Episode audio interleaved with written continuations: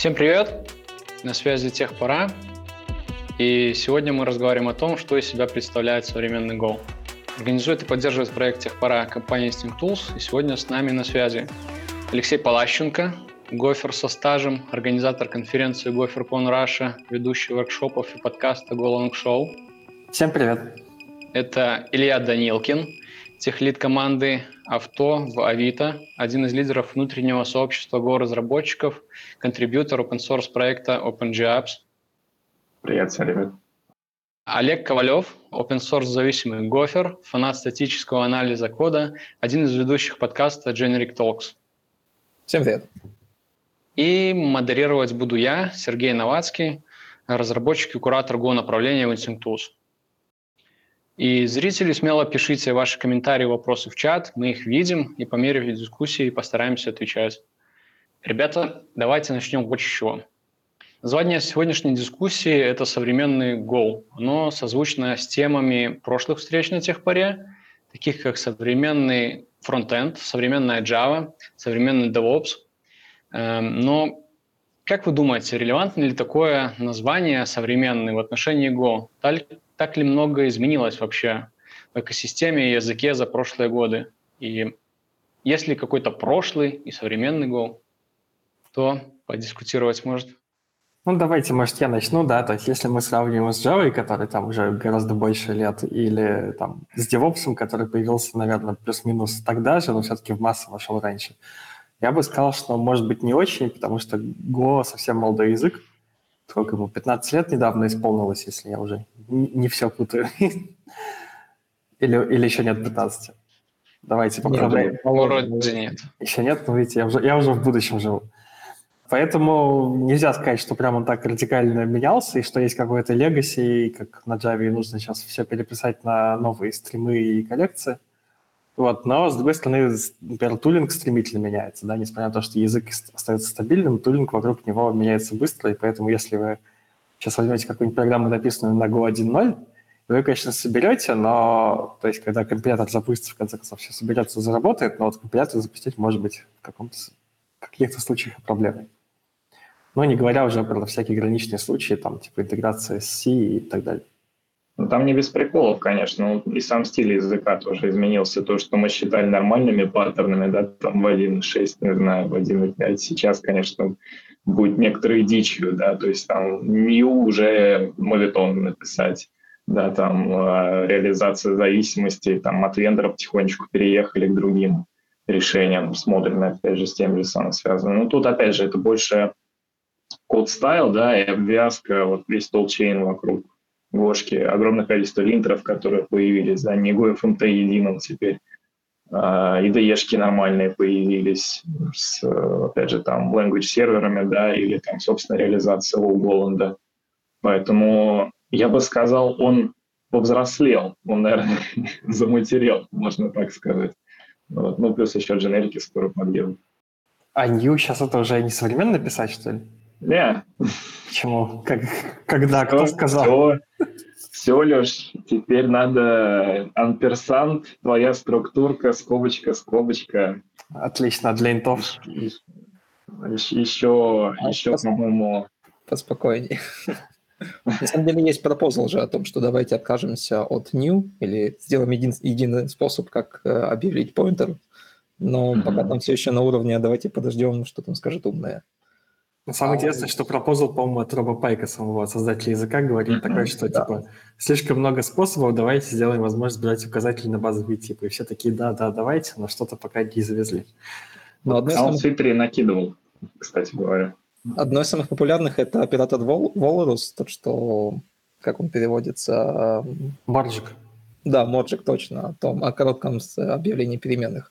Но при этом у нас есть var но поэтому у нас есть type, и как бы все. То есть логично, что мы должны использовать везде var в одном месте и объявлять переменные.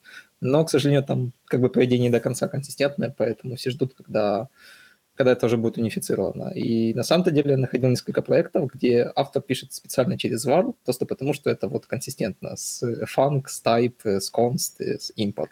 И в этом как бы есть смысл, но ты, ну, ты уже привык, что у тебя там двоеточие и равно стоит. И сложно, но как бы имеет аргументацию. Ну, то есть можно сказать, что современный Go — это не сколько сам язык, да, язык-то все-таки меняется довольно медленно, и обратно совместимо всегда, это именно там набор каких-то гайдлайнов, э, не знаю, настроек линтеров и так далее, да, то есть комьюнити постепенно вырабатывает свои собственные правила, и теперь там то, что раньше считалось нормальным, сейчас считается не очень нормальным. Перед тем, как мы скатились с консистентности, на самом деле хотел добавить, что язык — это не только синтаксис. То есть у, у Фицпатрика был классный доклад о том, как Go развивался. Мне кажется, этому докладу лет 5, может, уже 7, и он показывал какой-то график о том, сколько фичей добавлялось в Go.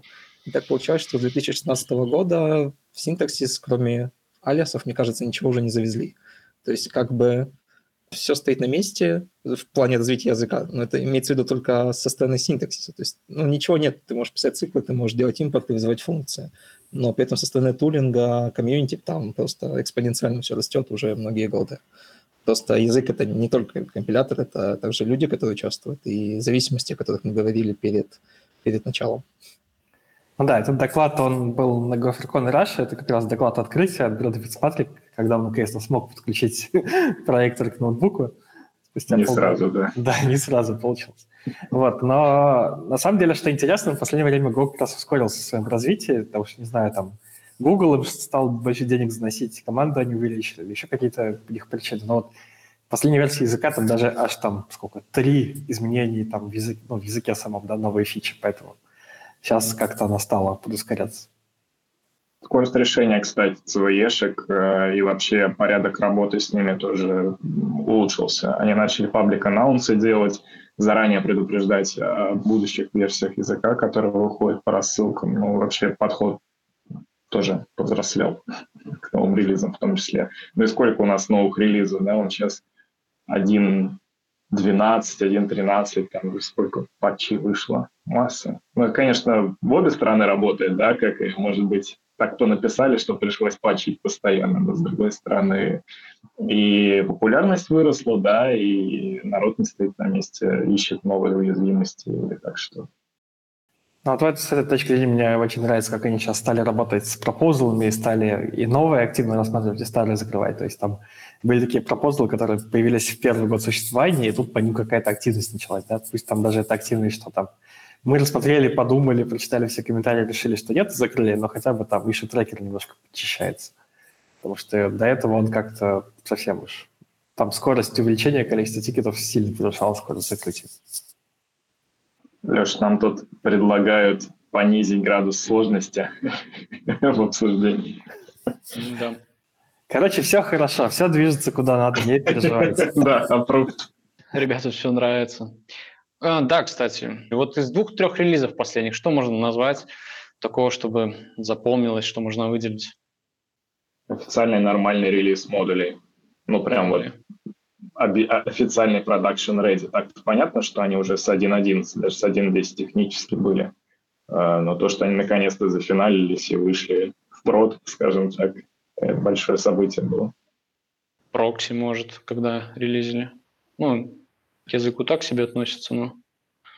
Ну, прокси, опять же, он же появился параллельно с релизами, да, как а, аналог для прокси Golden Core, и как self-hosted solution, тот же самый Athens, который появился. Ну, он, по сути, толчейн, опять же, да, не, не совсем релиз языка, а толчейн вокруг модулей тех же самых. Ну да, вот этот механизм, который мы обсуждали тоже перед началом, то, что в Go 1.17 теперь все транзитивные зависимости, ну, точнее, не все, а там какое-то подносит транзитивных зависимостей, оно будет во второй секции в GoMod, да, то есть все те зависимости, которые уже используют модуль и перешли на 1.17, они там будут. Это, конечно, улучшает user experience, там отслеживать там зависимости теперь будет проще, и нагрузку на прокси-сервер снижает, ну и в конце концов они резолвятся еще быстрее. Не то, чтобы это до этого было проблемой, но сейчас это еще лучше, еще быстрее.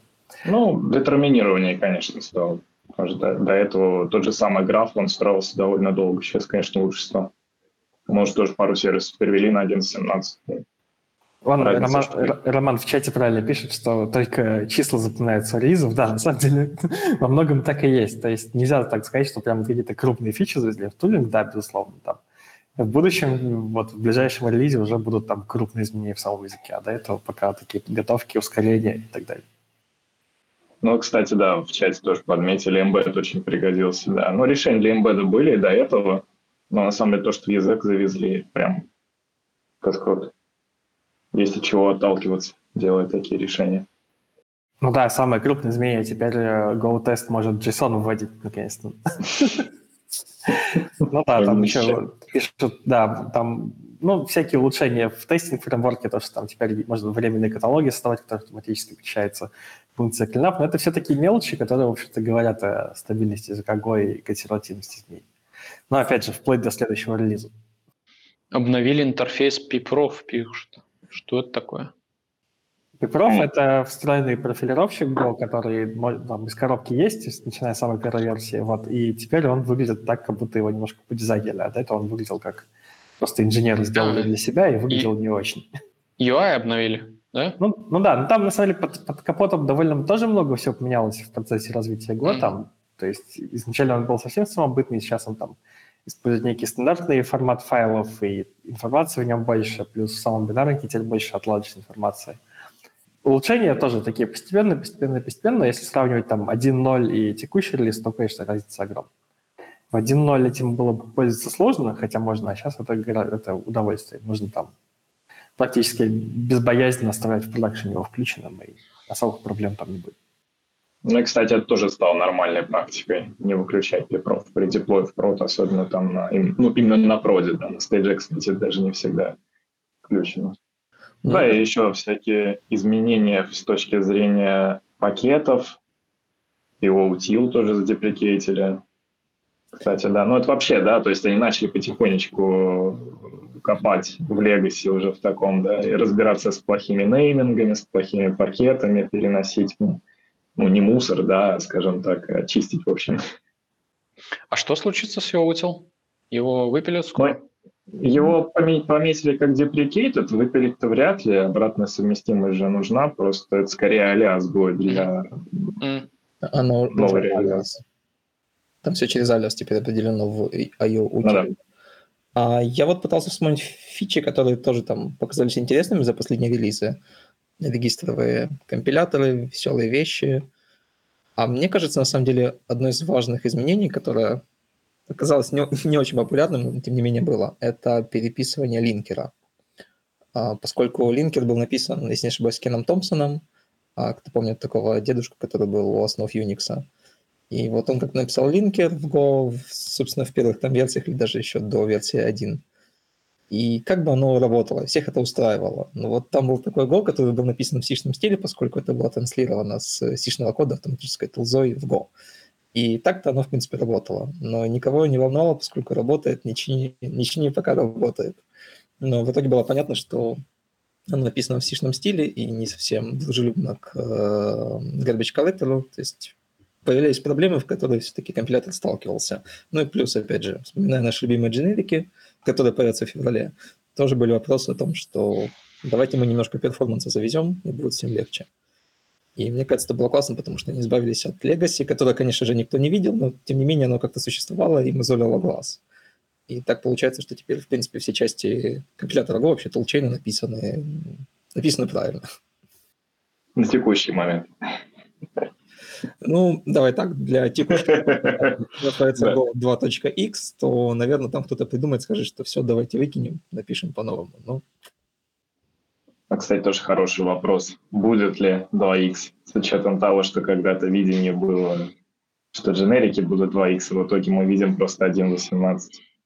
Ну, из того, что сейчас происходит, скорее всего, что действительно там вот именно такого большого ломающего изменения год 2.0 не будет. То есть там был пропозал по поводу, что давайте в Go мод добавим версию Go, и это именно для того, чтобы делать ломающие изменения. Но постепенно, постепенно, причем как бы они об этом так четко не сообщили, но по комментариям, по разным местам можно увидеть, что они больше ломающие изменения делать вообще не хотят. То есть все останется, там максимум порядки GoVets будут, которые это будет деприкейтить, но с точки зрения компилятора все, все так и будет. То есть, в частности, вот есть такое неприятная вещь такая в Go, что если вы пишете там стринг и в круглых скобочках там число, да, то это не преобразование числа в строку, это, соответственно, создание строки из этого ASCII кода. Вот. И когда-то давно был пропозал, что давайте наконец-то его в год два уберем. Вот. В итоге это, судя по всему, никогда не случится, но Говет на это теперь ругается. Вот. Но Говет это все-таки не компилятор, если вы это хотите как-то, не знаю, там, где-то включить и скомпилировать, оно пройдет. Вот. Они, возможно, все-таки сделают Go 2.0 чисто маркетинговым причинам, что вот, наконец-то Go с дженериками и так далее, да, все-таки там Гугле какой-то маркетинговый пуш пошел, там он новый сайт завезли, еще что-то, то есть, может быть, оно и будет, но посмотрим. На, с точки зрения технической, да, там ничего не поменяется для нас. В чатике также спрашивают, э, есть ли какие-то изменения в сторону мобильной разработки. Ну, наверное, это не на уровне языка, на уровне библиотек. Надо смотреть. Там пакет Go Mobile же. Там, mm-hmm. по-моему, сильных изменений с 1.13, 12, даже не помню, где-то, короче, давно уже, много релизов назад. Кажется, сильных изменений там не было. Как, как я помню, оригинально Go Mobile вообще был написан человеком, которому просто хотелось это сделать. Ему сказали, на, иди делай, мы это там смерджим как-то, сделаем это официальным. И потом либо уволился, либо ушел из команды, что-то там такое. Соответственно, оно, как бы есть, но как бы его нет. И я вот часто замечаю тоже на разных метапах, конференциях, всегда возникает вопрос, типа, Go Mobile. Вот мне интересно, зачем вам Go на мобайле? Вот просто чего вам не хватает сейчас? Я не пытаюсь наехать, мне просто интересно понять, вот, почему Go должен быть на мобайле. Ну вот человек, который писал Go Mobile, он сейчас работает в Tailscale, это вот как раз... А, даже так? Да, стартап-компания, которая много выходцев из Go, включая Fitzpatrick, которого мы тут упоминали выше. Вот, и у них вообще приложение написано на Go. То есть его большая часть, вот, там, по-моему, все iOS и Android приложение написано на Go. Я уж не знаю, там. Ну, по-моему, да, там все на Go. Вот почему? Потому что у них, э, помимо UI, да, основное их ядро, это сетевая часть, она универсальна на всех платформах. То есть это довольно круто. Минус, конечно, такой, что приложение относительно там толстое, то есть, например, на iOS есть жесткие ограничения на VPN-сервисы, которые в фоне работают постоянно, сколько им там памяти можно. И им приходится, они форкнули компилятор из того, чтобы там выкинуть все лишнее, чтобы уменьшить максимальный размер бинарных потребления памяти. Но зато, да, у них все на Go написано. Им не нужно как бы какой-то другой язык изучать или там несколько. Ну, мне кажется, Tailscale такая команда особо продвинутых гоферов, которые могут такой, а, нас что-то не устраивает, давайте компилятор форкнем, сейчас сделаем фикс, хоп-хоп-хоп, работает, поехали в прод. И мне кажется, они все-таки не показывают общее, общее комьюнити, общих коферов, как они работают с кодом, там, с проектом и прочее. Поэтому, мне кажется, заняться на них это немножко такое кощунство, но, тем не менее, да, в этом тоже есть смысл. Ну, это интересный use case все равно, потому что могут. Не, ну, конечно, большинство людей не будут писать мобильные приложения на год, да, но, с другой стороны, во-первых, такая возможность есть для людей, которые хотят сделать какую-то свою собственную поделку, при этом, там, не знаю, изучать Swift UI и Flutter, да, или там что-то более старое, с одной стороны. С другой стороны, да, все-таки вот такие какие-то общие куски кода, вот Tailscale хороший пример, когда у них общее сетевое ядро. Я могу себе представить, что там какая-то модель доступа к данным, там слой доступа к данным и валидации можно шарить между клиентом серым, что-то в таком духе. Но, конечно, да, если есть возможность нанять мобильных разработчиков, лучше это сделать. Если честно, сейчас вспомнил, а, я знаю одну небольшую фирму, которая компилировала криптографию Go в WASM, WebAssembly, и использовала на вебе. Как-то что-то, не какой-то фикс, не фикс, а какую-то маленькую вещь использовали, потому что не хотели писать это на JS, там, на Rust, либо на WASM, ну, в смысле, на чистом. Поэтому использовали Go. Но вот не помню уже детали, если честно. Так что, в принципе, да. Mm. Могу напомнить, что каждая мажорная версия Go поддерживается ровно год. Так ведь? И почему до сих пор нет долговременных LTS-версий? И не закрывает ли это дорогу в Enterprise, например? Может, Go нашел бы еще больше применения в Enterprise? Ну, давайте сначала определимся технологии. Мажорная версия Go все-таки Go 1, да, то есть то, что сейчас выходит, это минорная Ой, версия. да. Угу. Вот, как бы, и это во многом объясняет, почему LTS нет. Кстати, во-первых, я не уверен, что она поддерживается год. То есть там надо посмотреть по истории. Официально, официально, да, официально они поддерживают текущие и предыдущие версии, но в целом в случае, когда они патчат более старые версии, не такие редки. Я, да, не знаю. Опять же, надо посмотреть историю, посмотреть, но оно происходит.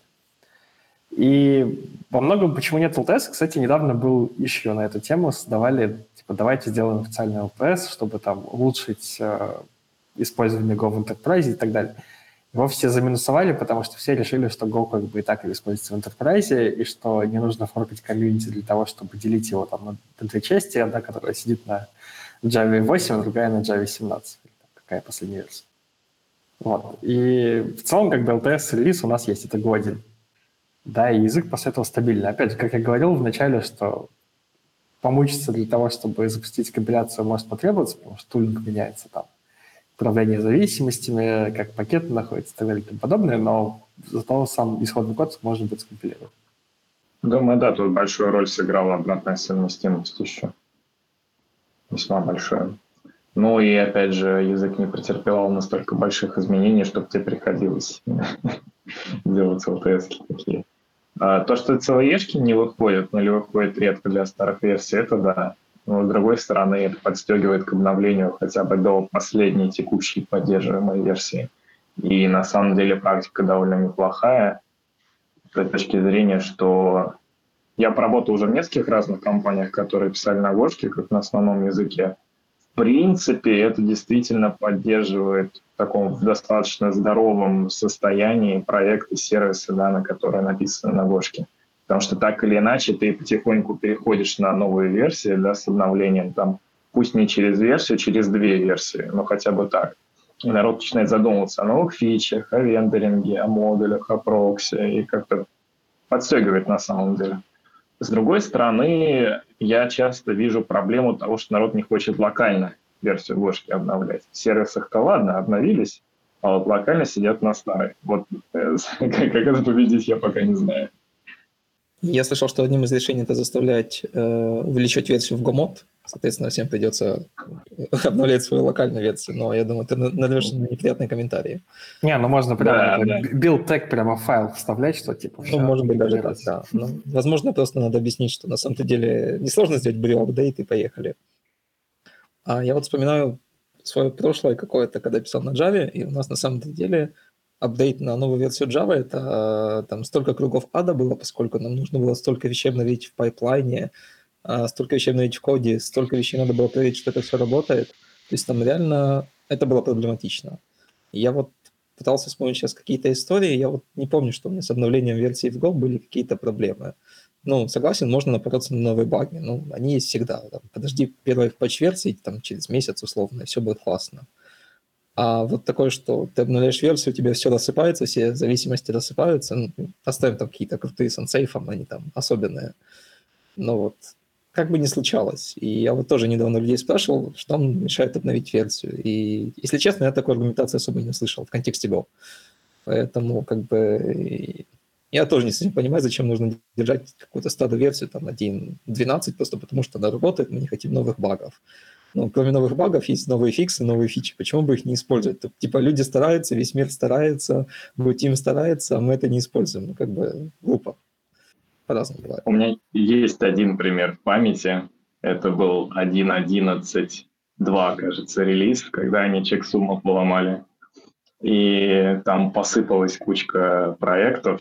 Кажется, у нас тогда поехал ETCD, и, по-моему, еще некоторое количество пакетов, потому что там чек-суммы начали по-другому считаться, и они-то пофиксили только в 1.11.4.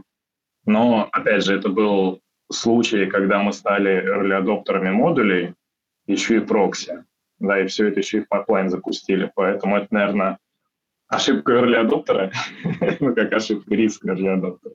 Вот. Но, к их чести, надо сказать, что пофиксили достаточно быстро, и на самом деле, да, особо помимо этого каких-то жестких кейсов э, переезда на последний минор, я уже не помню. Потому что раньше, да, у нас нормаль, ну, нормальным считалось подождать минорчик, другой, прежде чем переезжать. И мы всегда, даже помню, метап был очередной у нас по релизу очередной минорной версии Гошки. И, и все такие, ну что, кто обновился? Как гробовая тишина в зале, да потому что никто особо не хотел. Сейчас, кажется, это уже, ну, даже не, не скажу, что победили, да, но как-то менталитет немножко сместился в, сто, в сторону слежения за Гошкой, слежения за последними релизами. Но, правда, и релизы стали немного другими, прямо скажем. Я на самом деле знаю два, две, две истории, когда люди не хотели обновляться на следующую версию Go, причем так кардинально не хотели. Мне кажется, был релиз 1.15 или 1.16. Они тогда сделали preemption on times, и, соответственно, у них было очень много задач, связанных с перемалыванием байт в процессором. Соответственно, рантайм приходил, говорил, ой, погоди, трейдик, отдохни, там, рутинка, отдохни, подождешь. Соответственно, у людей там были проблемы. Но эти, эти, эти команды реально там чуть ли не уникальные, там их тысячи в мире, а не миллионы. Соответственно, возможно, для них это был аргумент. Но вот у всех остальных как бы в большинстве случаев просто все работает. Зачем ждать и сидеть на 1.13, как сказали в чате? Я все равно не понимаю. Ну, извините, ну не могу понять. Ну да, кстати, 1.13 тоже хороший релиз был. Мы, конечно, поднимали вопрос там на 2-3 версии назад, но 1.13 с ошибочками прям, ух, классный релиз был. Поддерживали бы 1.13 года 4. Все были бы счастливы. Смысл? Не, ну можно сделать компанию, которая поддерживает стартовую версию Go, там, я думаю, она довольно быстро уйдет из бизнеса, потому что и благодаря это дел, дело и платить не будет. Вот Олег сказал по поводу preemption рантайма, вообще как бы изменение поведения рантайма в минорных версиях, оно бывает иногда болезненное, то есть вот это одна громкая история, вторая громкая история, когда они поменяли выделение памяти и освобождение. То есть там был крупный блокпост от Discord, если я ничего не путаю, как они там рассказывали, как они делали memory ballast, а потом не смогли обновить Go, а потом все переписали на Rust. Вот, это, естественно, там во всех новостях, во всех сабреддитах везде это было. Вот, но это как бы не то, что там тысячи команд помирают, мне кажется, единицы команд по всему миру, да, там, которые от таких проблем что-то получают, да. Стоит заметить, что команда Discord тоже сидела на стадо версии Go на 1.9, мне кажется, когда уже был 1.12. И как бы сравнивать а. было странно, поскольку ребят там прошло полтора года, если не ошибаюсь, последнего релиза, а вы сидите на старом. Но логично, что, возможно, что-то не соответствует тому, как вы хотели бы. Поэтому, к сожалению, так этот вопрос остался неотвеченным, но никто уже не проверит. Ну да, но там, там была какая-то более свежая история, то есть, да, это старая история, была, какая-то действительно недавняя, и там же появился недавно пропозал на то, что, типа, там, добавить чуть больше управления выделением памяти в Go. Я уж не помню, что там. По-моему, максимальный размер кучи теперь может быть. Рекомендуемый максимальный размер кучи может быть указать. Когда-нибудь через годик. Ну, хорошо, конкретный совет можно дать, например, вот выходит 1.18, ребята, обновляемся все через три месяца, допустим.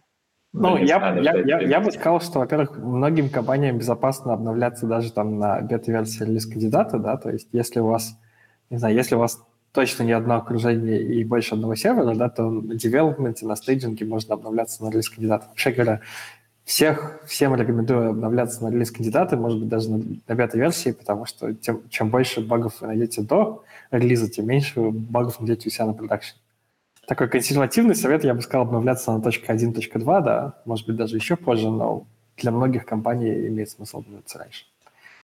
Да, а, мы у тебя тоже потихонечку ввели такую практику делать RC а, варианты докер-образов для сервиса, да, которые потом поднимаются в проде. И это, э, ну, по сути, одна и та же версия RC, да, и мы в нее подсовываем потихоньку бета-1, бета-2, RC1, RC2. Вот, и ребятам обновление пролетает, соответственно. Но в основном все, да, редко кто в прод прям идет с RC-шкой, но в стейдже, да, ребята обкатывают версии локально тоже в стейдже и прям ну, собрали, короче, нормальное количество лайков на этой идее. Самое как бы веселое, что сам Google RC-версию катает в проде, то есть еще до релиза у них уже все ездит на э, RC-кандидате, мне кажется, даже с первого они ездят.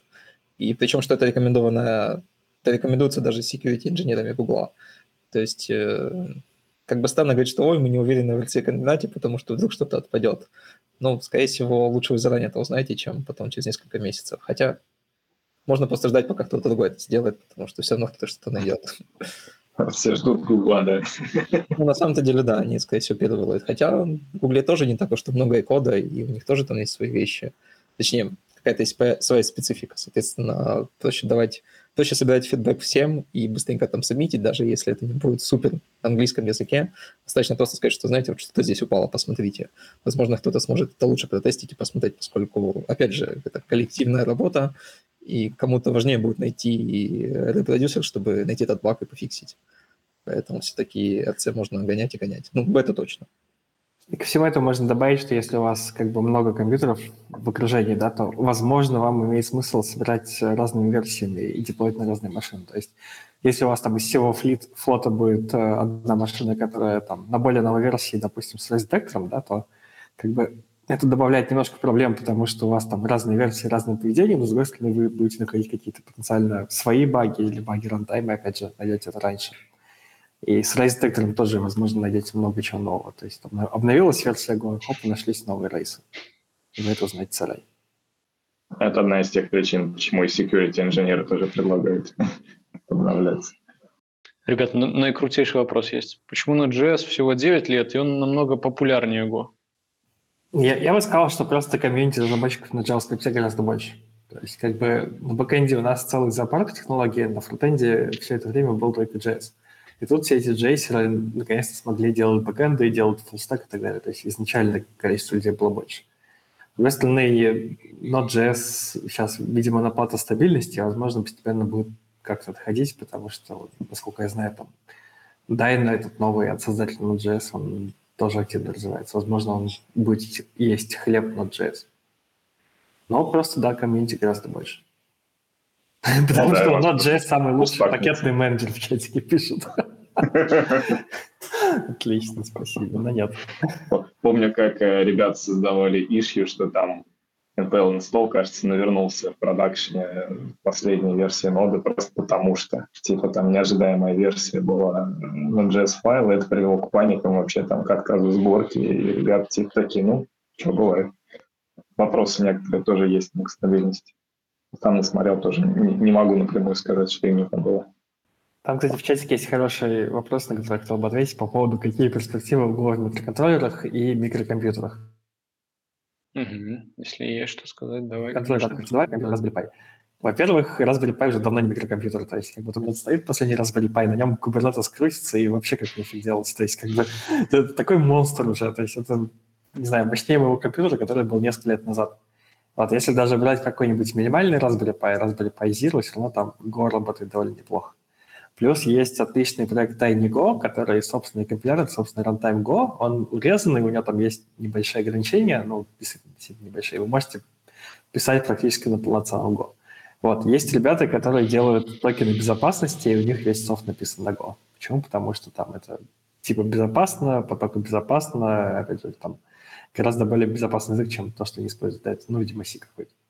Вот, и вообще вот мы сейчас делаем операционную систему, которая написана на Go, которую там можно поставить там на все что угодно. Да? То есть вот Raspberry Pi, он на самом деле там с нашей операционной системой сейчас. Так что да, мне кажется, тут перспективы гораздо выше, чем мобильных, например.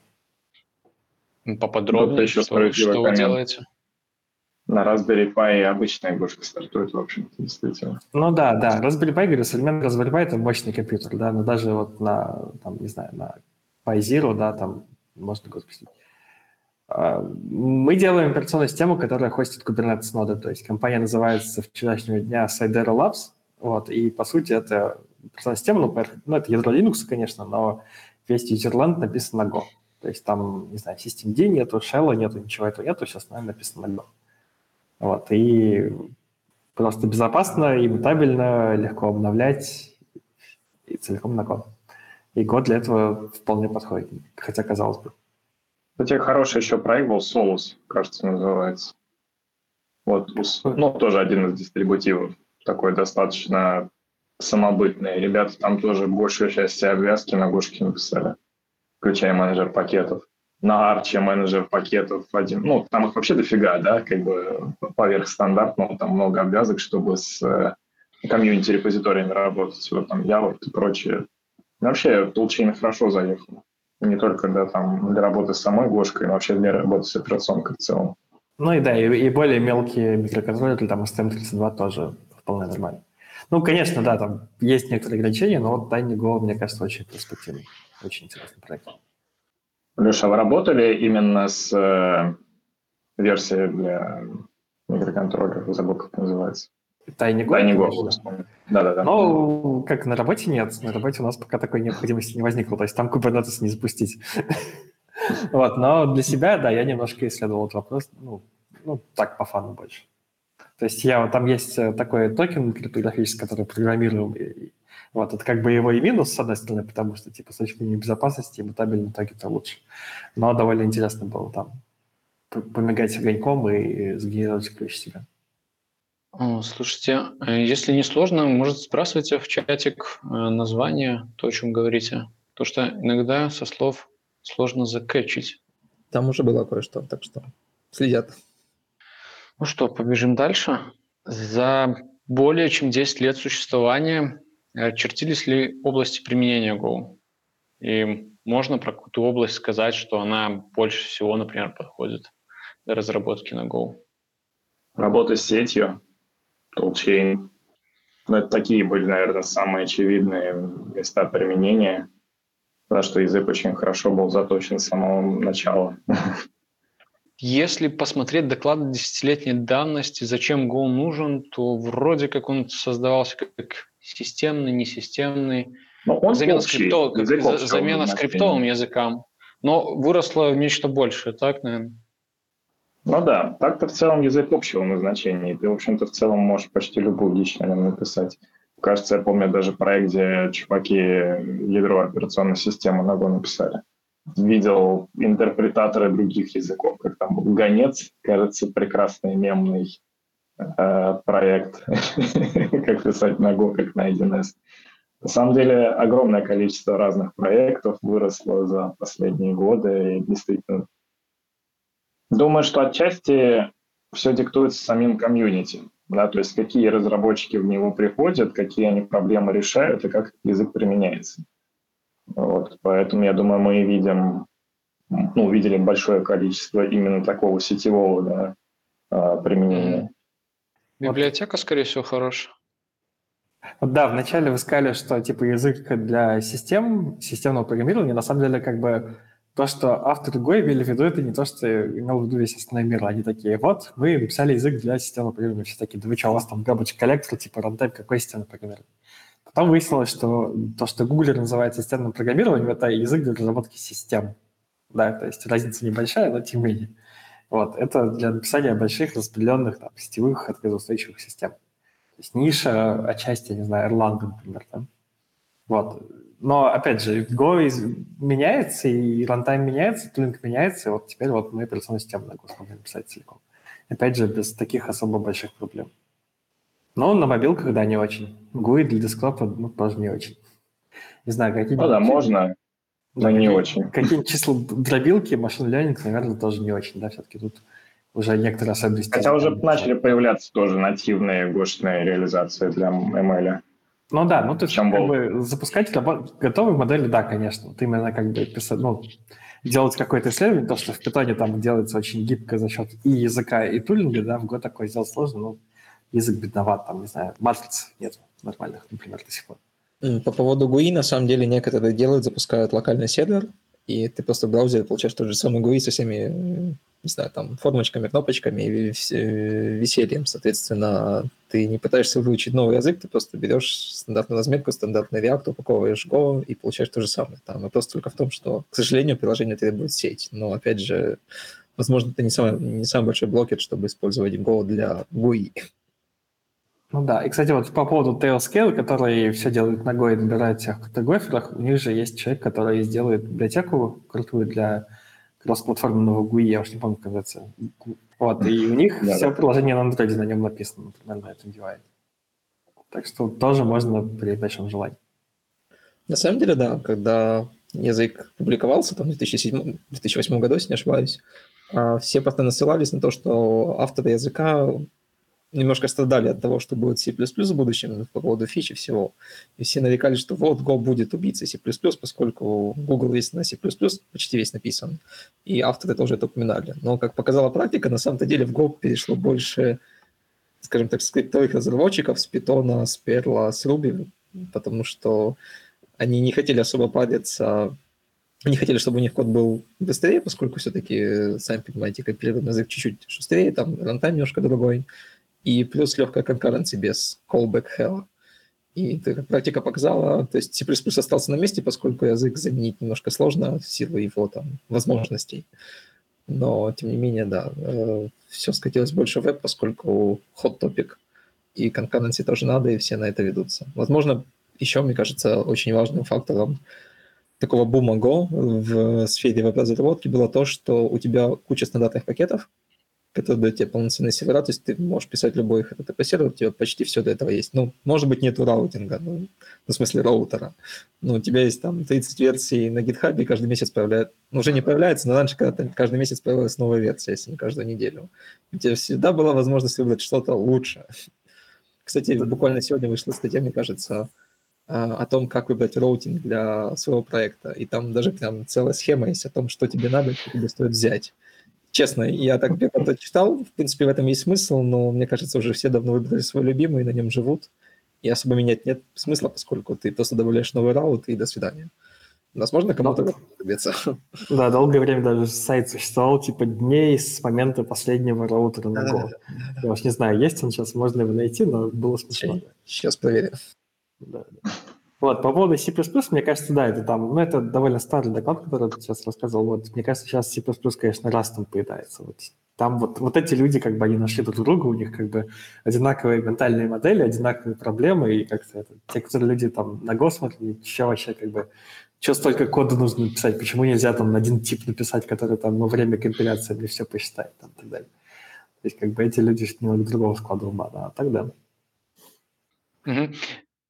Тут вот проводился опрос в комьюнити, и результаты такие могу озвучить. Это 74% используют Go для написания API RPC сервисов, 65% для написания CLI утилит, 45% пишут веб-приложения с сервер-сайт рендерингом на HTML, и 40% используют для написания агентов и демонов, например, для мониторинга. 39% для обработки данных, например, pipelines and aggregations. И небольшой процент используют для написания GUI, игр и мобильных приложений. Вот как-то так как? мы и обсудили, в общем-то. Да? Да, на самом деле ожидаемые результаты. В общем-то, какой толчень заменяли. По сути, такие, такие использования мы и получили, да, опять же, как я говорил, подход к комьюнити. Олег, тебя в чате просят рассказать про ZIG против Go. И я надеялся, что ты не спросишь. Точ- Точнее, никто не читает, и мне не придется отвечать. Я не уверен, что это, скажем так, по теме нашего, нашего заседания.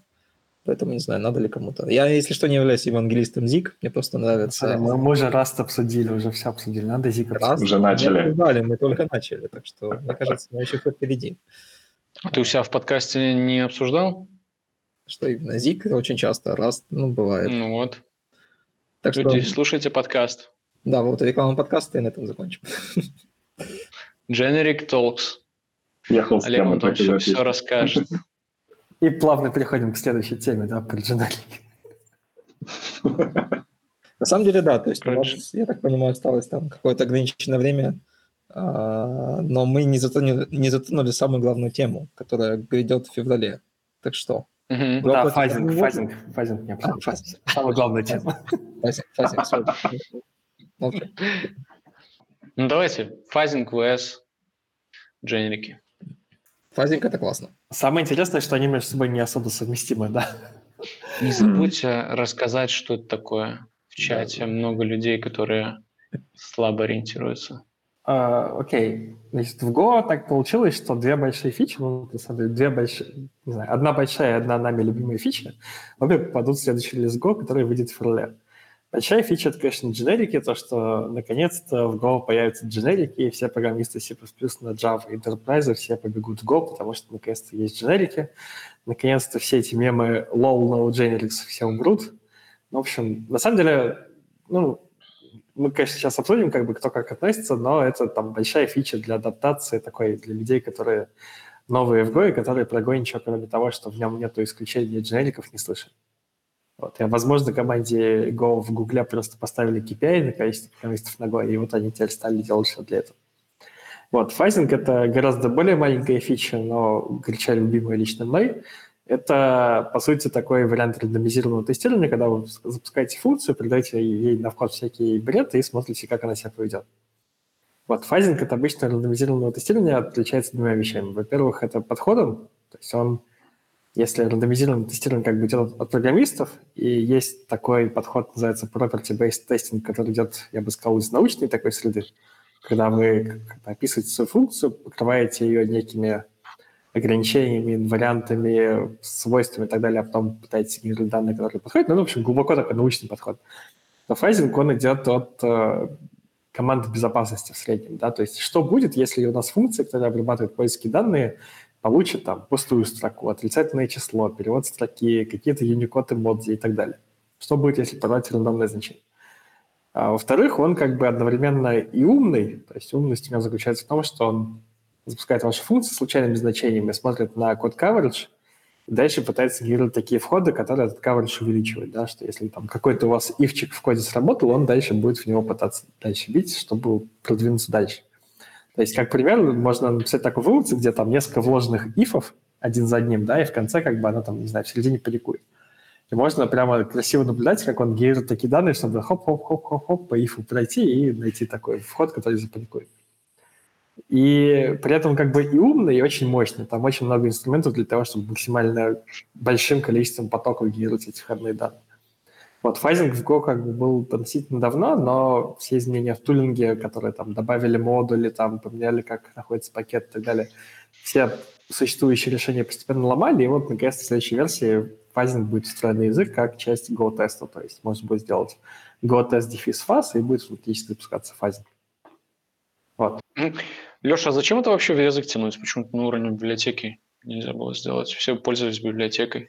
Ну, вот я говорю, основная причина, да, то, что как бы было существующее решение Дмитрия Вьюкова, который раньше был в команде Google, который сделал Race Detector, это была внешняя утилита. Проблема в том, что изменения в tooling е в плане нахождения зависимости, модулей, пакетов, vendoring и так далее все постепенно, постепенно ломали.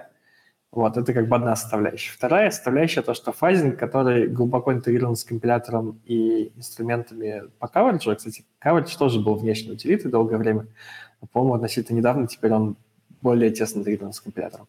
Это позволяет делать fuzzing мощнее. То есть за счет того, что у него в рантайме и во время компиляции есть больше информации, он быстрее генерирует такие интересные входы. Вот, то есть это две основные причины. Ну и, опять же, скорость, поддерживаемость, э, фокус команды разработки, которая в Go, это команда security это делает и так далее. Интеграция с да, GoTest тоже большой плюс, потому что, как бы, ну, например, в частности, в, там есть такая функция, что Go-тест по умолчанию, если его даже без фазинга запускать, он запускает все входы из корпуса, который до этого дошел подтвердить плохие входы. То есть, по сути, это там, в будущем, не прямо сейчас, но в будущем это вполне может быть заменой табличных тестов, когда вот у вас есть там ожидаемые входы, ожидаемые выходы, да, он их автоматически тоже через фазинг будет применять. Вот. Интеграция – это ну, полезно, это реально это большой плюс. Да, текущее применение только пакет Quick, который в тесте есть. Вот, но он такой ограниченный. Мы писали тоже как раз, как он появился, небольшой тестик, чтобы как раз так рандомный юзер input проверять, чтобы функция не сломалась. Но это очень хорошо с точки зрения, как минимум, проверки на security, уязвимости какую-то, да, на панике, вообще вот на пентест своего собственного кода, по сути. Но сейчас, конечно, будет поинтереснее, покруче реализация. Вот, я тут быстренько на вопрос в чате отвечу. Во-первых, ну, это пока что не полноценная замена табличных тестов. Там есть несколько минусов таких по эргономике. Но самое главное то, что табличные тесты проверяют, как бы вот, вот у вас есть вход, есть выход. И эти же входы, они подаются на вход в фазеру. И фазер на основе вот этих правильных входных данных будет генерировать всякие такие данные, которые заставят вашу программу зависнуть, запаниковать, э, съесть всю память и так далее. То есть он как бы не может определить, э, ну, совсем так, наивный файлер не может определить как бы корректность выхода, да, корректность входа, корректность выхода. Но дальше есть варианты. Например, самый типичный вариант, то, что если у вас есть какой-то энкодер-декодер, вы что делаете? Получаете какие-то байты, декодируете, энкодируете, сравниваете, что получилось одно и то же. Или используете там два разных алгоритма. Один надежный, проверенный, который вы там уже давно написали, проверили, и какой-то более новый оптимизированный, который вы сейчас пишете. Можете использовать их оба, оба запускаете, сравниваете по байтному результату. То есть как бы вот если такие есть инструменты, то да, это может быть полной заменой табличных тестов. Если такого чего-то нет, ну да, это, это будет дополнение. Для тестирования всей кодовой базы и подходит фазинг или нет? Я бы сказал, что подходит на самом деле. То есть, да. э, опять же, да, ну, зависит. То есть, если вы делаете полностью интеграционное тестирование API всего, наверное, да, через фазинг это будет довольно долго. С другой стороны, запустить вся и там фазинг на какое-то ограниченное количество времени, отдельные джобы, которые там, не знаю, работают ночью, да, и греет атмосферу, конечно, что минус, но зато намного все хорошего может найти, это плюс. Вот, это, конечно, не так, ну, типичная история про пирамиду тестирования, да, там юнит-тесты работают быстро, находят проблемы и не находят целый пласт огромных проблем, да, фазе на противоположном конце, то есть полноценное интеграционное тестирование с кучей входных данных, но, опять же, если там немножко позаморочиться и интегрировать это с код-каверджем, то результат будет очень хороший. Я больше скажу, я пару месяцев назад писал небольшой собес, очень интересный, и надо было написать э, небольшую базу данных с, транзакциями. И я додумался до того, что давай-ка сделаю фазингом, который будет генерировать мне query, которые буду исполнять. Я таким образом пытался найти какие-то аномалии, но все больше забуксовало на этапе прототипа. Но, тем не менее, я получил генератор запросов. Именно имеется в виду не парсик запросов, а то именно, что я делаю там в какой-то транзакции, какие изменения ключей. Но поэтому фазинг — это просто один способ автоматизации, который что-то там еще умеет думать, а не просто плевать байтами и конец. Угу. Ну, возможно, в данном случае, может быть, property-based testing здесь лучше подходит, да. Там у нас на Гоферконе был воркшоп, он видел публично его сейчас, а, по поводу как бы, сравнения подходов. В целом, я бы сказал, что это, наверное, та же монета, просто с другой стороны, с другим подходом. В конце концов, все это сводится к рандомизированному тестированию, просто как бы с какой стороны вы подходите. Вот. Может быть, как бы какой-то случай, который там умеет генерировать запросы как-то более осмысленно, нашел бы чего-то больше. Но, с другой стороны, он никогда бы не нашел того, что у вас на вход приходят, не знаю, там, нулевые байты, да, которые в обычном случае невозможны. Хорошо, фазинг клево, все сошлись на этом, но дженерики, что, что это вообще такое, кому они нужны? Ну, начнем с того, что в Go уже давно есть дженерики, на них называются интерфейсы, и через них можно делать там 90% того, что в других языках делается через дженерики. Да, то есть Интерфейс — это набор методов, и любой ваш тип, на котором вы можете навесить методы, по сути, уже, уже является generic типом. Взяли какую-то функцию, которая принимает интерфейс, и все что угодно ей подсовывать. Все замечательно. Минус в языке большой в том, что на встроенных типах, на базовых типах нету методов. То есть нельзя взять и написать какой-то такой универсальный контейнер, не знаю, написать множество, да, или там map, который сохраняет порядок ставки элементов, и чтобы он работал для базовых типов эффективно. Дальше у нас как бы есть там какие варианты. Можно одну и ту же имплементацию скопировать, скопипастить, отредактировать 20 раз да, для всех базовых типов. Можно завернуть это в интерфейс и дальше, соответственно, каждый раз при вставке и удалении элемента из этой коллекции заворачивать, разворачивать. Это менее эффективно в рантайме, конечно, но зато не нужно ту же реализацию писать. Вот дженерики предоставляют, ну, конечно, третий вариант, когда у нас компилятор будет тормозить, но зато в рантайме все будет эффективно. Угу. То есть дженерики это не только красиво, но еще и на производительность влияет. Ну, он как бы все, все эти механизмы так или иначе влияют на производительность, да, то есть это либо производительность программистов, либо производительность компилятора, либо производительность рантайма. Текущая спецификация дженериков, она не диктует вариант реализации. То есть чисто технически, да, можно сделать такие джелли, которые будут полностью в рантайм работать. Но текущая реализация, она именно вся в компиляторе, ну или там большей части в компиляторе. Леша, ты за? Да, как ты теперь к этому относишься? Ой, ну, смотрите, то есть я вот понимаю один use case, да, как бы какие-то коллекции. Коллекции на практике писать нужно гораздо реже, чем казалось бы, но иногда бывает. Есть э, второй как бы, пласт, который я для себя открыл недавно, и пока еще как бы, пытаюсь его для себя осознать и пережить. Это всякие такие возможности, которые дженерика открывает, которых раньше не было. В Go есть такая штука, как zero value, да, то есть если мы делаем какую-то структуру или как инициализируем какую-то переменную, она по умолчанию имеет полезный zero value. Проблема в том, что если нам это zero value не подходит, нам обязательно для этого типа нужно делать конструктор. Дженерики позволяют это нам сделать, этот конструктор на этапе написания кода. И это позволяет делать некие такие странные гибкие возможности, которые пока не очень понятно, насколько они полезны или нет. Вот у нас там в чатике недавно было обсуждение, что можно сделать такой тип, который всегда имеет всю информацию, выставлен он или нет, да, если у него какое-то значение нет. Ну, казалось бы, какая проблема? Берем показатель и просто там либо nil, либо не nil. Если nil, значения нет, если не nil, соответственно, значение есть. Ну, так большинство делает. А что делать, если nil у нас тоже валидное значение? Да, как, например, в JSON. И мы хотим различить ситуацию, когда у нас э, вот есть map, и в нем есть как бы null, да, или этого значения вообще нет. Если это map, то это просто, а если это структура. И решение такое, которое, я говорю, странное, я пока даже не знаю, как к нему относиться, но как минимум точно интересное. Это то, что полем этой структуры у нас является тип, который generic тип, и который как бы всегда записывает информацию о том, что в него была установка да, какая-то. То есть, по сути, является таким аналогом undefined в JavaScript. Или, например, можно какое-то форматирование делать, и этот формат, опять же, сдавать на этапе компиляции. Это как бы все довольно странно. Надо еще понять, насколько это влияет на всякие другие механизмы, там, не знаю, там, доступ к баз данных э, и так далее. Но надо еще осознать. Я пока не знаю. Что, кстати, с коллекцией, то тут как бы все попроще, они нужны редко, иногда нужны, да. Ну да, мне кажется, это такой самый частый и простой use case, который они полечат, да, это вот эта фрустрация от того, что для таких прожженных гоферов является нормой, да, little duplication, вот это вот все. Вот это, что для некоторых будет счастьем написать одну реализацию, и как бы на этом все. Это, конечно, тоже мелочь, но приятно. Меня немного, например, лично смущает это, если начнут вместо интерфейсов overuse дженерики, что может привести к общему, ну, банальному усложнению читаемости кодовой базы, потому что код, ну, они попытались сделать это достаточно читаемым, но там можно залезть в такие дебри, что без пол-литра не разберешься. Так-то иногда кодовую базу тяжело читать бывает, даже несмотря на то, что был достаточно простой для э, восприятия язык. Но Короче, то, у меня тут тоже пока нет четко сформулированного мнения. Скорее нравится, чем нет. Но я хочу пожить с этим, да, посмотреть на то, что будет происходить в open source, да, и на реализацию потенциально.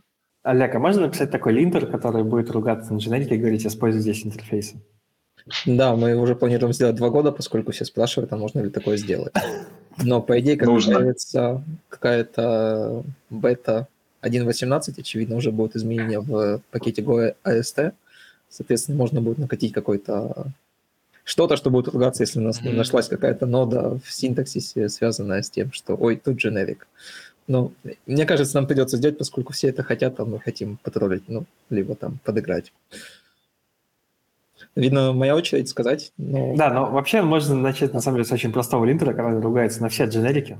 Просто да, есть да, дженерик, сейчас сразу ругаешься, типа, и дальше через новый линт нужно будет гасить. Ты точно уверен? Да. Ну, так, так буквально, да, я это и предлагал. То есть просто начало объявления дженерика, все, стоп, паника, кернул панику, у тебя дженерики тормози. Подумай, подумай, что ты делаешь. На самом деле, мне кажется, во-первых, мне нравится то, что фича завозится после, условно, десятилетий размышлений, надо ли нам это, не надо. То есть это не потому, что комьюнити задолбало, они сказали, ладно, вот дженерики, отцепитесь, только не, не дергайте нас. Нет, на самом деле фича делается довольно-таки взвешенно. А, собственно, это долгий дизайн, долгие дискуссии, там, условно, 10 версий, которые написал, написал Илон, а, как бы на этом намекают. Иоанн. Но мне кажется, опять же, это все относится к тому, что язык как-то продолжает развиваться. То есть это логичный шаг в развитии языка. Давайте-ка мы избавимся от какого-то более копипасты какого-то кода, поскольку давайте сделаем это официально автоматическое. Тот же самое пример как бы с фазингом. То есть фазинг был, но вот теперь он официальный, и мы гарантируем, что он будет поддерживаться. Давайте не будем платить свои какие-то решения, а будет одно взвешенное, официальное, классное. И мне кажется, дженерики тоже попадают в эту же категорию. Тоже я не раз слышал комментарий, как у Ильи, связанного с тем, что вот дженерики расползутся, код станет нечитаемым, придут какие-нибудь любители функциональных языков или адепты функциональных языков, и все, сейчас с монадами обмажемся, скажем так, и станет не очень-то весело жить. Но мне кажется, как бы сейчас тебе не мешает ничего написать код, который плохо поддерживаем, плохо читаем. Той же самой копипасты, либо какими-то уникальными названиями, уникальным форматированием даже. Опять же, почему бы и нет?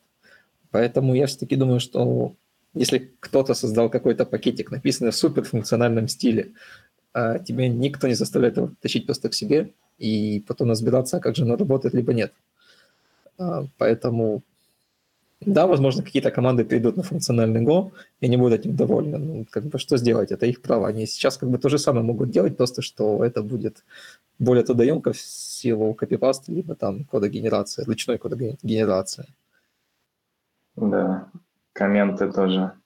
Общее впечатление скорее положительное. Да. А, еще хороший вопрос есть, да, по поводу, какие отсутствуют еще фичи помимо generic фазинга. Вот, кстати, да, и сразу первый ответ – это Енума. Вот расскажите, чего вам в Енумах не хватает от Go? Вот я вот задумался, как бы все таки играть Енумов, Енумов нет.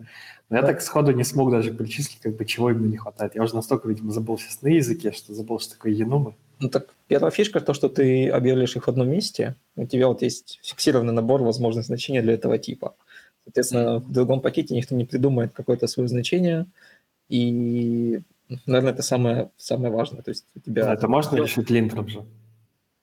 Но, опять же, линтер нужно запускать.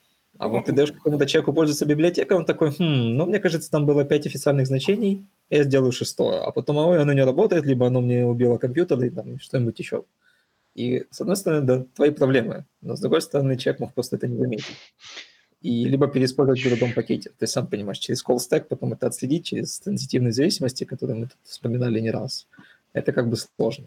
И вот если бы на уровне языка реально было сказано, что вот сорян, нельзя, мне кажется, это было бы очень классно, поскольку, опять же, это все ушло бы в compile time проблемы.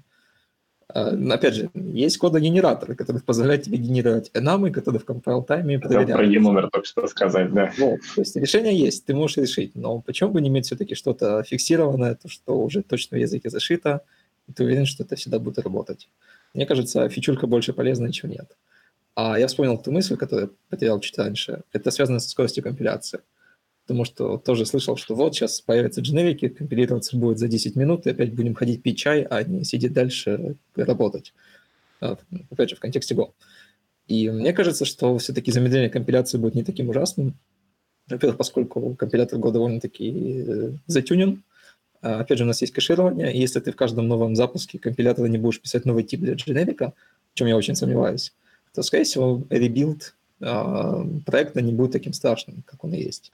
Поэтому, мне кажется, большинство даже не заметит, если не появятся дженерики, и скорость компиляции не станет такой существенной.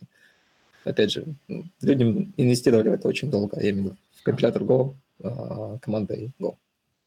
Не, ну первый build больших проектов, он и сейчас занимает какое-то существенное время, но да, там текущий компилятор довольно неплохо написан, то есть там нету такого большого замедления. Я там пытался померить, разница вообще небольшая. Еще народ try-catch упомянул. Нет, try-catch нам не нужен. Я вот все думаю, смотрите, а вот, вот сейчас, сейчас как бы вот, как сделать еном на код генерации, да, то есть можно сделать какой-то интерфейс с приватным, с неэкспортируемым методом, соответственно, ты его нигде не можешь больше реализовать, и есть линтеры, которые типа там on type, которые проверяют, что ты как бы все варианты используешь в switch, свече, ну, соответственно, на свою реализацию не можешь. Вот вроде как бы достаточно, нет? Ну да, либо так, либо как enumер делать через стрингер реализацию, по сути, с нужными тебе реализациями нужных тебе интерфейсов, да, в зависимости от того, что ты передал как команды. На самом деле, в большинстве случаев я видел скорее второй подход. Но то, о чем ты описал, да, я, по-моему, тоже не видел. Но первый случай, он очень хорошо под паттерн подходит, да, то есть у тебя как бы объявление приватное, да, реализация публичная. Кому надо, тот взял то, именно то, что ему нужно. А можно ли сделать такой универсальный generic тип, который позволяет делать enum из типа? Наверное, стоит определить, как он должен себя вести, и тогда можно повыдумывать.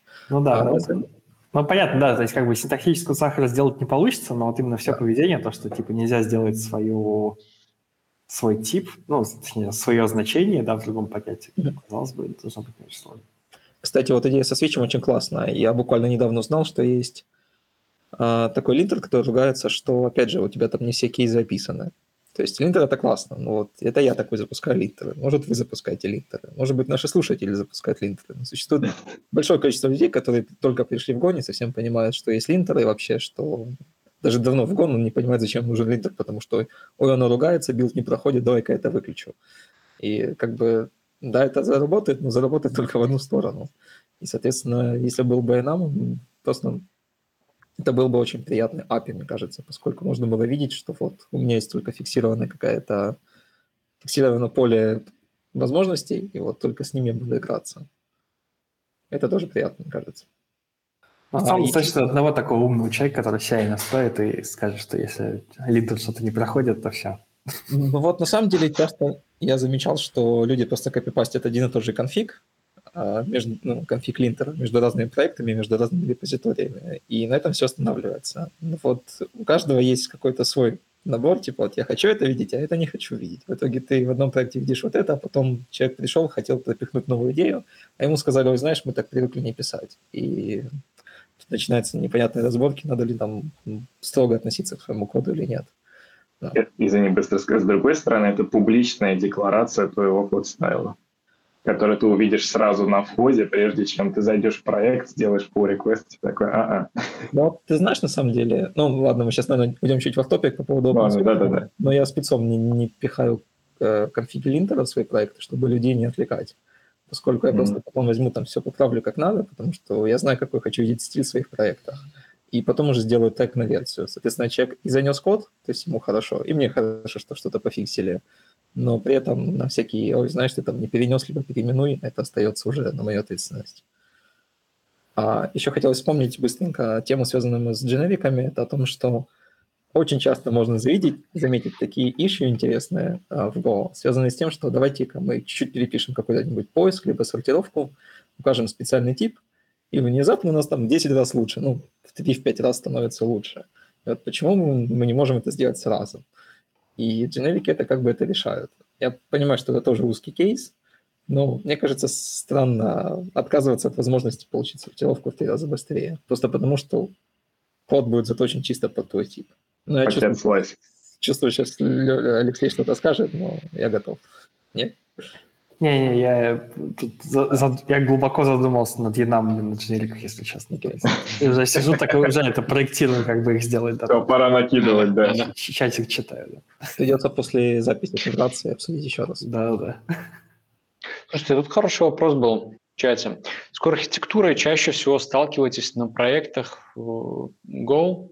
Используете ли гексагональную архитектуру? И если да, то расскажите о положительных и отрицательных аспектах этой архитектуры. Кто что использует, кто что порекомендовать может. Да мы как-то как наткнулись на Project Layout, который имеет очень холиварное название Golang Standards.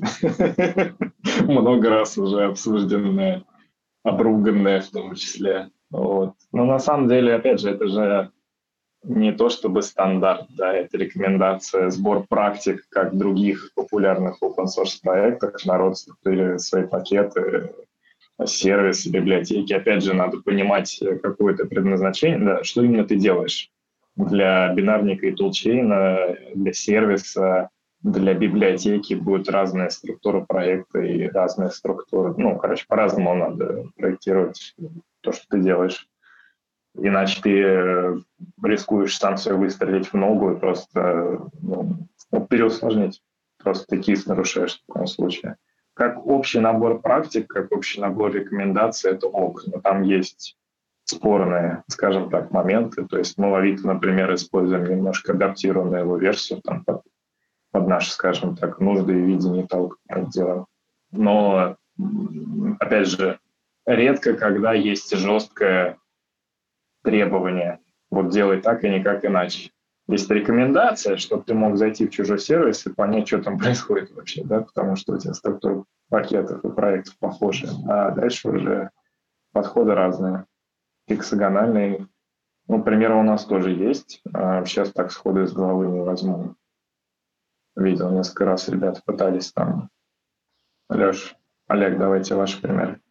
Ну, я бы к этому всему добавил бы еще, наверное, то, что многие паттерны, да, они созданы как бы для, не знаю, для своей эпохи, для своего языка программирования. То есть я бы не преувеличивал вес, смысл, да, и как бы, так сказать... То есть если какой-то человек написал, я не знаю, если банда четырех написала там паттерны давным-давно, да, и как бы и все их как бы заучили и запомнили, да, нужно понимать, что там паттерн, не знаю, посетитель, да, визитор, который там как апофеоз всех этой книги про паттерны, в языках он как бы является частью синтаксиса языка. То есть если у вас язык, в котором есть мультиметоды, вам визитор не нужен. Вот. И отчасти здесь, да, то есть некоторые эти архитектурные паттерны, они завязаны на как бы, какие-то особенности языка, для которого они были созданы. Я бы не преувеличивал важность, не знаю, DDD, хексагональной архитектуры для LFGO. Да? Go все-таки гораздо более простой язык. Он позволяет... А DI? DI? Ну, DI, DI, это вообще отдельный разговор, да. Вот, и то, что как бы многие вещи в Go, они пишутся, по сути, просто разделением программы на пакеты и написанием кода, да. Тот же самый DI там для, не знаю, для Java, когда там пишут там целые фреймворки для dependency injection, в Go это обычно там, не знаю, файл main.go, который все постепенно сам кодом делает. Вот, это, этого кода может быть много, он может быть там, не знаю, не самый красивый с какой-то абстрактной точки зрения красоты, да, но он читается, его можно взять, просто прочитать и поправить. Если у вас там DI фреймворк, который там через XML, ну, я утрирую, да, конечно, современный Java все это делает через декоратор, а не XML. Но тем не менее, даже не декоратор, а как они в это называется, я уже забыл, аннотация.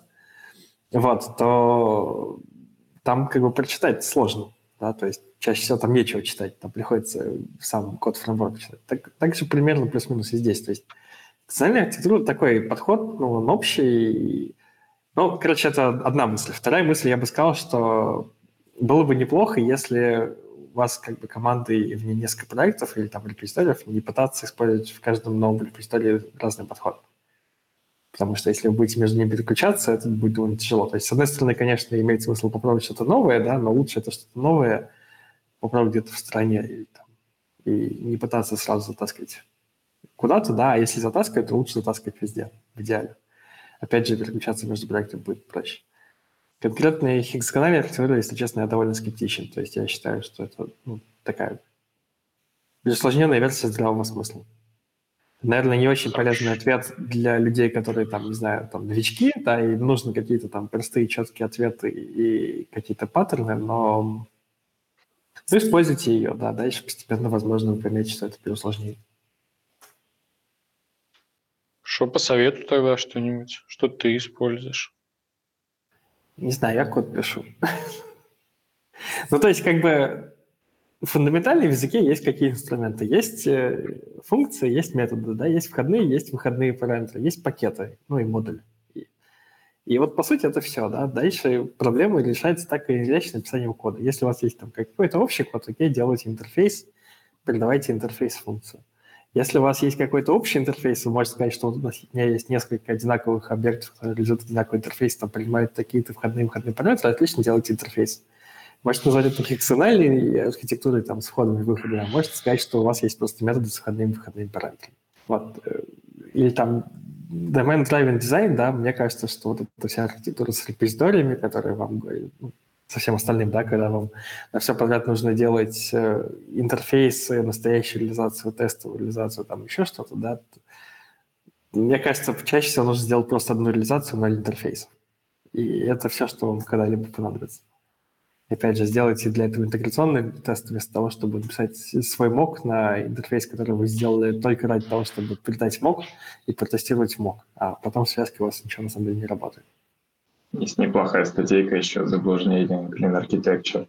Она, конечно, там не совсем про Go, она больше в целом про архитектуру. Это на самом деле общий вопрос. Не совсем про язык, да, он больше про архитектуру системы, которую ты делаешь. Ему свое применение и везде надо подбирать все под инструмент, да, под язык под твою архитектуру, в которой ты живешь, оперируешь, под разработчиков. Ну, в общем, инструмент надо выбирать правильно, включая проектирование твоего приложения. Ну вот опять же, мы вначале говорили про то, что какие люди как бы перешли на Go, и то, что люди mm-hmm. как бы C++ не особо идут. Вот я бы сказал, что вот люди, которые как бы с менталитетом, что нам нужен там DI, DDD функциональная архитектура, наверное, они тоже не очень хорошо идут. Или если идут, то они как пытаются все это затащить в Go и, конечно, встречать некоторое сопротивление. Это напомнило историю, как ребята с рельсы очень часто переходят на Go не вчистую, а через что-то типа Bigo. В общем, обязательно тащит MVC фреймворк какой-нибудь, и потом, и потом это превращается в довольно тяжело поддерживаемую историю. Обязательно с CRM-ками, а, обязательно с какой-нибудь, не знаю, ну, с Bigo, с тем же самым. Так что Тут еще часто вопрос возникает быстрого перехода да, с одного языка на другой или ну, не назову это корректного перехода, но обдуманного перехода, да, чтобы учить именно язык, да, то, как он себя ведет, какие паттерны вообще есть смысл реализовывать, какие нет. Потому что это тоже такая ловушка получается при усложнении. Или ребята с Java переходящие, да, которые начинают там те 7 уровней вложенности делать сразу в пакете, там, которому по одной сущности везде будет. Ну, ну, не знаю, если следовать рекомендациям, что Леша э, рекомендует функции и что интерфейсы, то, наверное, в команде сложно будет разрабатывать что-то. Одному, да, наверное, хорошо. Но ну, надо чему-то следовать, гексагональное, не, гекс, не гексагональное, но какой-то архитектуры нужно придерживаться, чтобы друг друга понимать, наверное. Конечно, какой архитектуры нужно придерживаться, чтобы другие понимать. Вот, ты просто чат... сказал функции интерфейсы. Ну, вот мне в чатике написали, что то, что я описываю, это не DDD, это просто люди не разобрались в DDD. Вот в том-то и проблема, да, что как бы если какой-то архитектуры придерживаться, окей, мы придерживаемся DDD, но просто все понимают это по-разному. Да, кто-то там не разобрался по-своему, тут не разобрался по-своему. Как обычно, заблуждение про ДД тянут в код. Вот, да, так и есть. То есть как бы все люди по-разному не понимают ДДД. Я к ДДД вообще крайне критичен, потому что по, по всем моим как бы ощущениям и опыту и так далее, как бы люди ДД не понимают конкретно.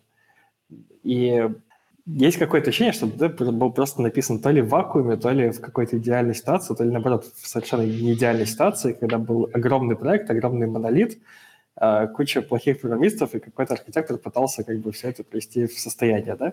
Ну окей, тогда к, к своему совету про интерфейсы и методы могу добавить интерфейс, делайте более маленькие проекты, там, не знаю, если у вас огромный монолит, постарайтесь не делать огромный монолит.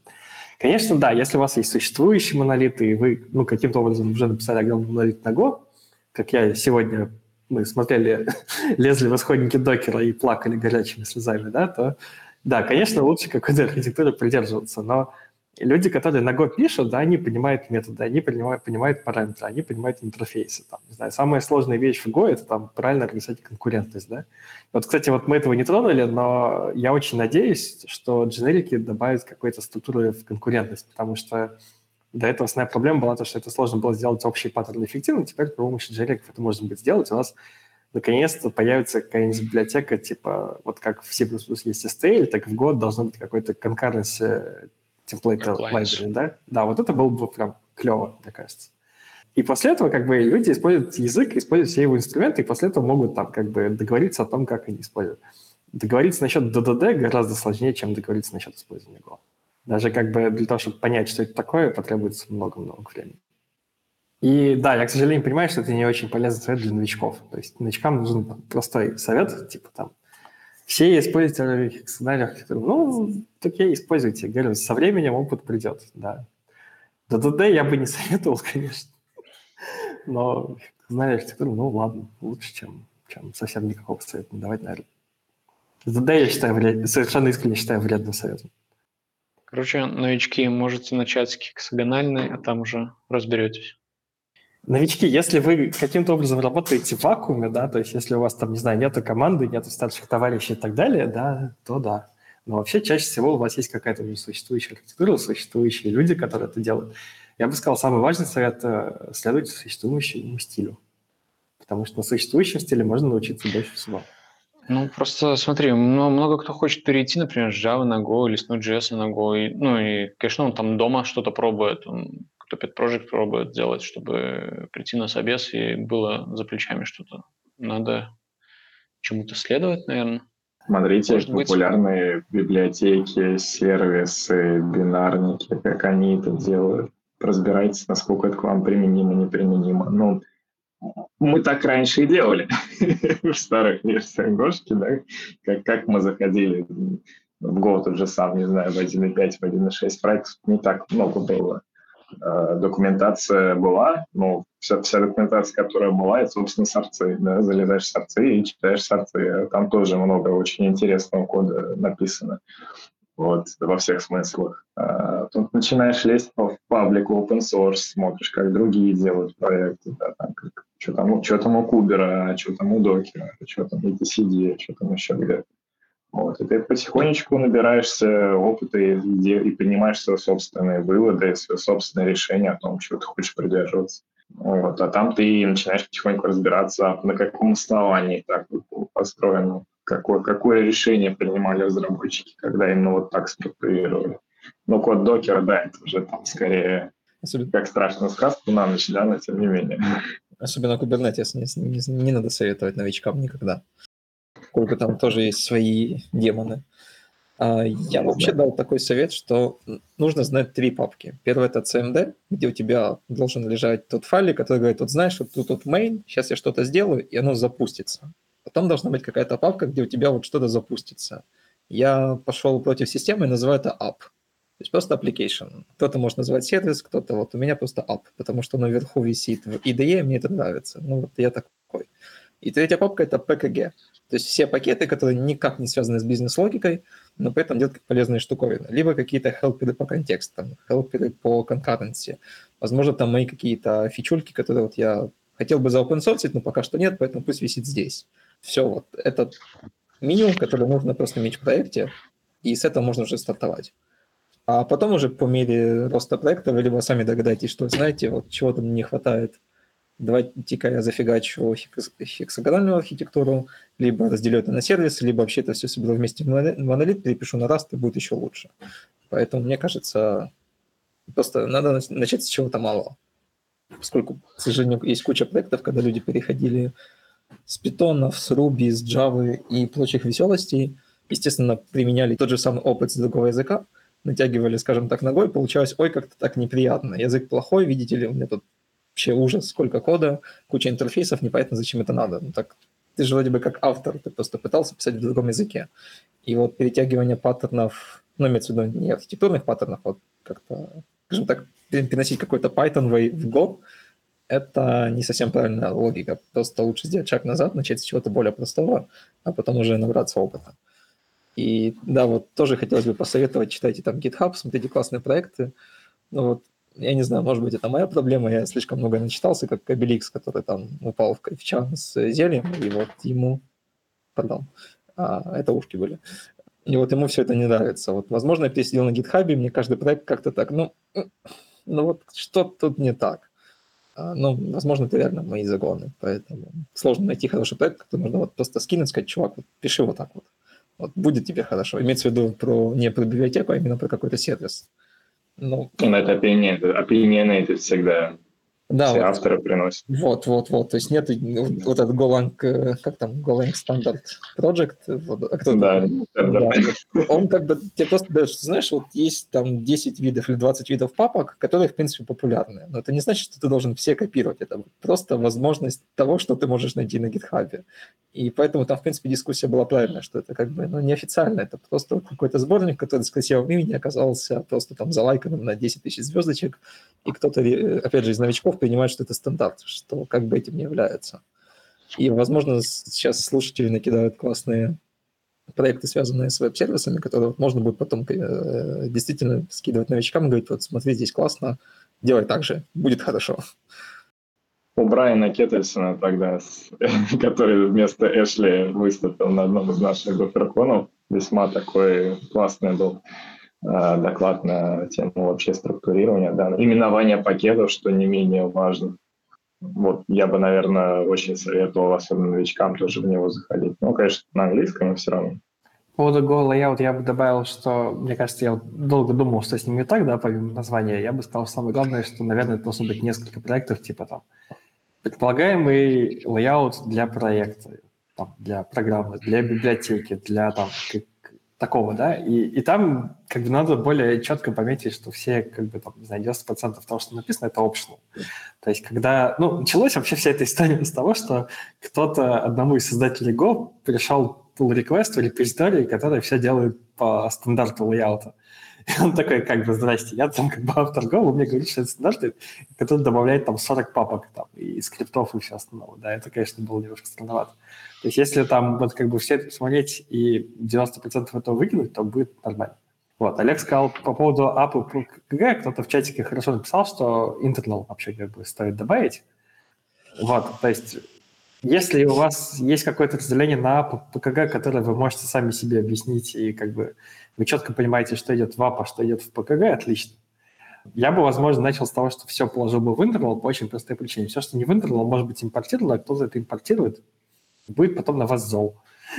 Все, что в интернале импортировать невозможно, и будет гораздо лучше. То есть интернал — это не просто соглашение, да, это оно инфорсится прямо тулчейном, все, что лежит внутри каталога интернал не может быть импортировано извне. И вот тот момент, когда мы сеньоры-разработчики вливаемся в тему, а это зависит от контекста. Поскольку если... Я говорил, скажем так, со своего опыта, когда у меня проект пишет несколько людей, и вот мы знаем, что это никто не будет импортить, поскольку ну, в нашем репозитории, если вы что-то импортите, даже из CMD, даже из какого-то там пакетика не internal, это тупо ваши проблемы. Вас никто сюда не пускал. Соответственно, пихать internal, да, это хороший вариант, когда у вас там монорепа условно, то есть кто-то может случайно что-то заимпортить, либо попытаться заимпортить, и вы ему сразу по рукам надаете. Это классно. Но я, Но... я имею в виду, что Integral, в отличие от всего остального, это не соглашение, это прямо информация тулчейном. Да, да, да. Если у вас там, не знаю, большая компания, допустим, да, или плюс-минус хотя бы там популярная организация на GitHub, ваш код точно импортирует. И как бы и Internal эту проблему решает на карте. Да, конечно, потом можно ходить, как бы, когда вам придется давать еще и говорить, что вы сами дураки и закрывать, и блокировать, но Internal в этом смысле как бы работает лучше. Ну, в смысле, не то, что работает лучше, а просто работает все на это соглашение. Конечно, да, эстетически слово Internal какое-то непонятное, длинное, там, да, я, я согласен. То есть там от ПКГ и КМД такие трехбуквенные, да, и какой-то Я, ну, ну, безусловно, да. Но можно ПКГ и интернал тогда и туда все сложить, если уж очень хочется. Вот, но, да, важное отличие, что это не просто соглашение. Ой, кто-то написал отличную фразу, что... Сейчас я найду что, ну, ладно, не найду, короче, по памяти процитирую. Что, Много хороших фраз. Да, что DDD — это архитектура, которая изначально имплементирует Solid. Как бы. В этот момент, конечно, моя рука тянется к пистолету. Э, как бы пиши, пишите простой код, да, то есть как бы если DDD и Solid приводит к тому, что у вас как бы вся архитектура, да, весь ваш код состоит на 80% из какой-то навороченной архитектуры и 20% смысла.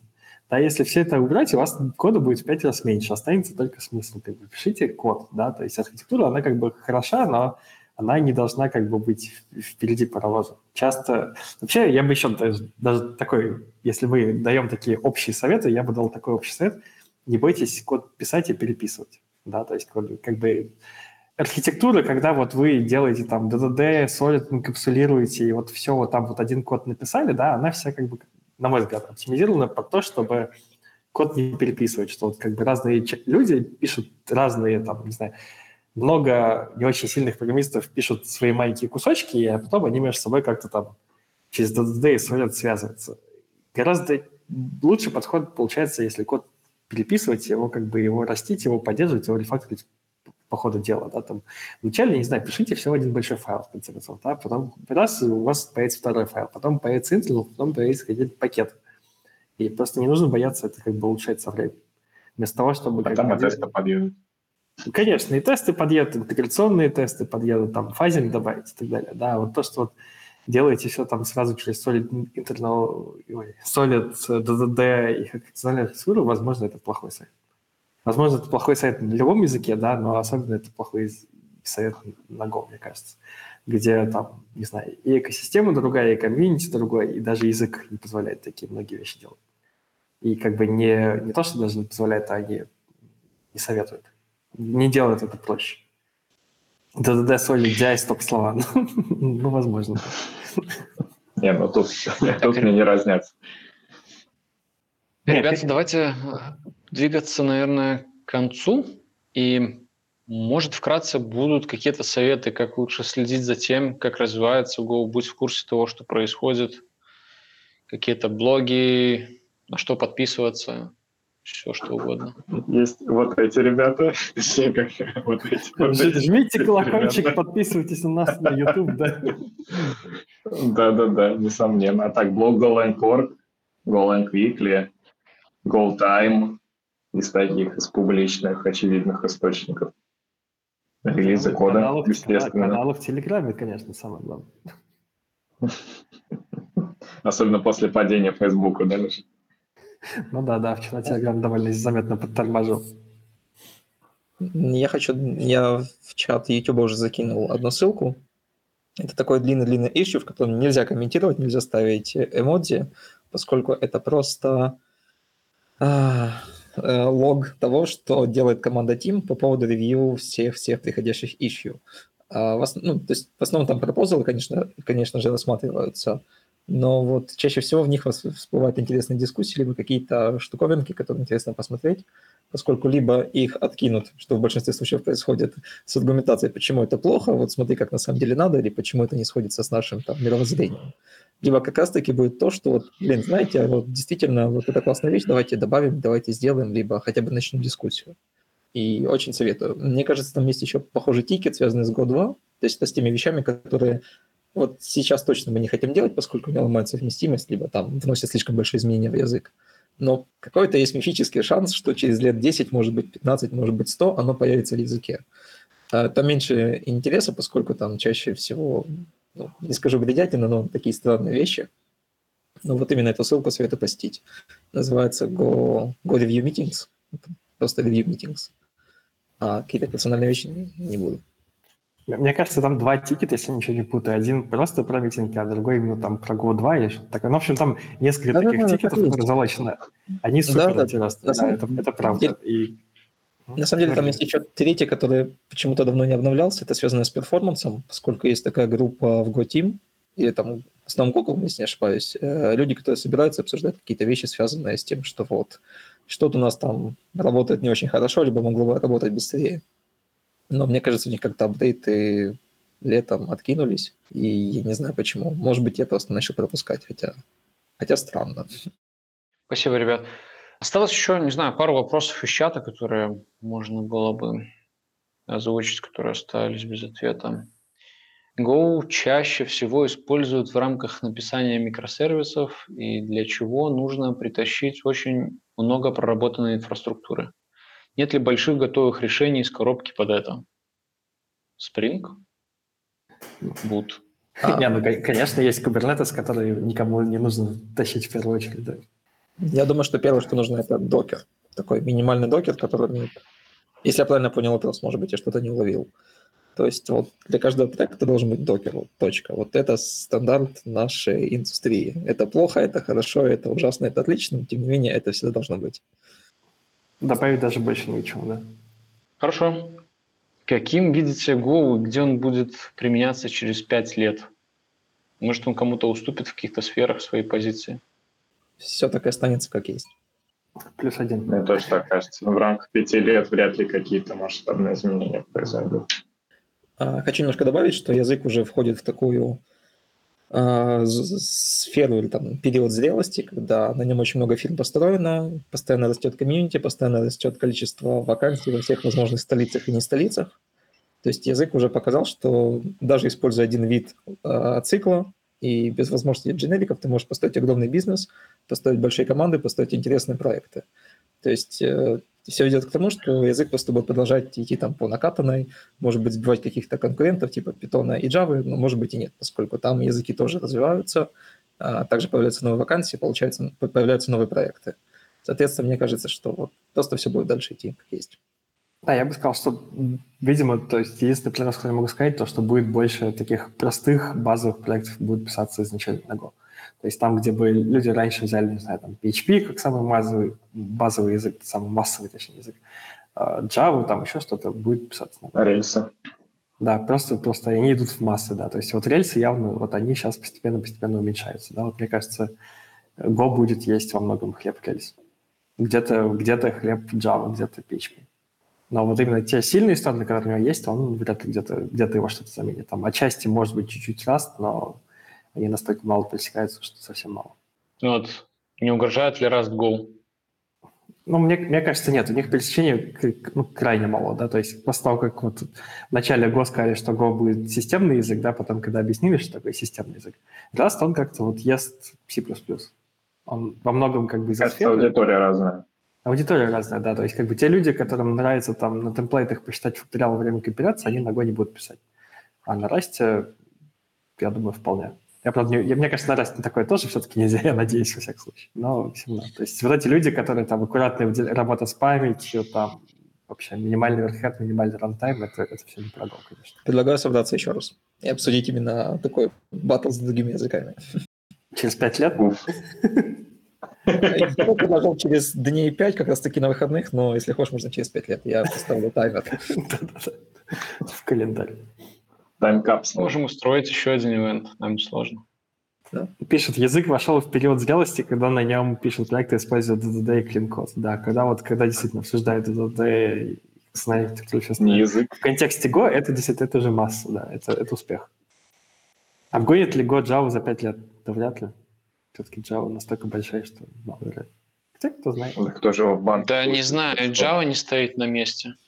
Ну, ну да, но вряд ли, как сказать, я, я бы сказал, что даже если бы она стояла на месте, да, то есть я не думаю, что Java прям растет за счет, если я не, вообще не уверен, что она растет, начнем с этого, Мгм. но даже если она растет, вряд ли она растет за счет новых фич.